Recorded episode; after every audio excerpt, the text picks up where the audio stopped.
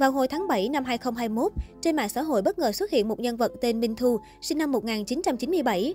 Mỗi livestream chia sẻ kiến thức vật lý của Minh Thu có lượng tương tác cực khủng trên mạng xã hội.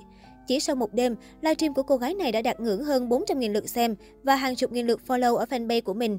Cũng từ đây, danh xưng cô giáo Minh Thu ra đời gây nên nhiều tranh cãi. Mới đây, Minh Thu vừa khiến nhiều người không khỏi bất ngờ khi cô nàng công khai chuyện hẹn hò với một nhân vật khá nổi tiếng trên mạng, đó là Minh Vẹo, trưởng nhóm Hàn Willash nổi tiếng. Ngay khi Minh Thu công khai để chế độ đang hẹn hò với Minh Vẹo, nhiều người sốc nặng và không hiểu chuyện gì đang xảy ra. Sở dĩ dân mạng ngạc nhiên là vì trước đó trên trang cá nhân của Minh Vẹo lẫn Minh Thu đều không có tương tác hay đăng ảnh, lộ hình hẹn hò gì từ trước. Vậy nên sau khi công khai để chế độ hẹn hò trên mạng, dân tình bàng hoàng là điều dễ hiểu. Bên cạnh đó, không ít netizen cho rằng cặp đôi chỉ đang làm màu, công khai hẹn hò để kéo phim lẫn nhau.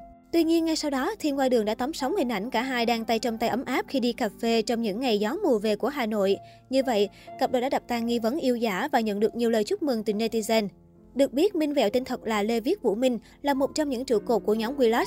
Trong nhóm, Minh đảm nhận một lúc nhiều nhiệm vụ như lên ý tưởng viết thành kịch bản chi tiết, đạo diễn sản xuất video mà mình viết kịch bản rồi kiêm luôn cả vai trò diễn viên.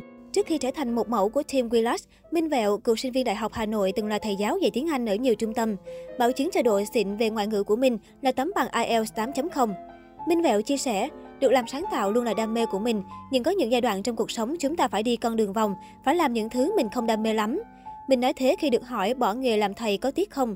Vì rõ ràng, cậu đã sớm nhận ra bản thân không phải là con người của phấn trắng bản đen từ đầu rồi. Trước khi vào làm clip hài viral trong Team Willas, mình từng có ekip sản xuất clip giải trí tại studio riêng cùng các anh em chiến hữu. Vì nhiều lý do, dự án riêng ấy phải tạm dừng và khởi đầu mới mở ra với mình khi cậu tình cờ đọc được bài đăng tuyển vị trí sáng tạo nội dung của Willas. Mình apply và được chọn. Ngoại ngữ rõ ràng luôn là một lợi thế của mình, biết thêm một ngôn ngữ mới cũng kiểu như biết chơi thêm một nhạc cụ ấy, sẽ làm cho cuộc sống của mình phong phú hơn, cách tư duy cũng như tâm hồn được rộng mở hơn.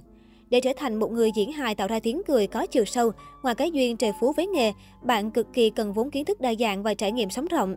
Vốn tiếng Anh tốt đã giúp Minh không ít trong lĩnh vực đam mê, song còn một thứ tạo bước đệm vững chắc cho Minh cả ở công việc lẫn đời sống mà không phải ai cũng biết. Đó là mới 24 tuổi Minh đã sống qua 10 tỉnh thành. Bố cậu là người Bắc, gặp mẹ cậu là người Đà Lạt. Minh sinh ra ở Đồng Nai, lớn một chút thì lên Sài Gòn sống. Tiếp theo là những nơi như Đà Lạt, Lâm Đồng, Nam Định, Thanh Hóa, Ninh Bình, cậu đều đã sinh sống qua.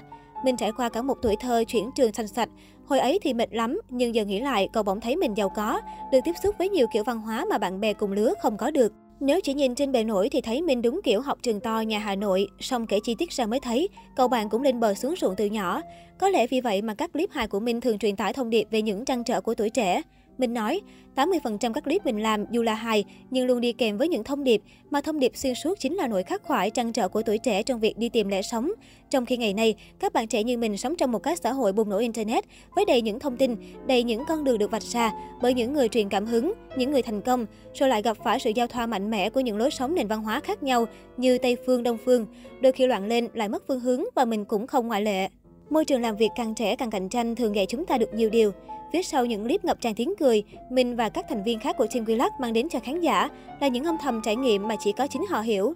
Khi đến với nghề sản xuất clip viral, mình được làm nhiều nhưng cũng thất bại nhiều. Có clip được đón nhận, có clip bị chê, thậm chí bị chửi. Trải qua những phản ứng ấy giúp mình hiểu rõ hơn về khán giả, nhu yếu người xem, thị trường, giúp trang bị những kỹ năng trong việc sáng tạo để sau này có thể làm những dự án lớn hơn. Chất lượng công việc rất quan trọng nhưng trên hết mình còn phải học cả cách sống với mọi người trong team, sao cho vui vẻ và hài hước như trên clip. Mình chia sẻ, mình yêu nghệ thuật lắm, chắc cả ngày chỉ gắn liền với nhạc, phim, tranh ảnh. Thú thật là mình có dự định ra hoạt động độc lập, nhưng không phải trong giai đoạn này, bởi vì mình còn trẻ, còn nhiều năng lượng sáng tạo, nhưng mình đang rất cần bẻ phóng của Willax. Và hơn nữa là mình đang rất thích và rất hợp làm việc với các anh em trong ekip Willax hiện tại. Ở đây mình vẫn có một cộng đồng fan riêng, ra được mọi người có nhận ra Minh Vẹo và toàn bị cười vào mặt.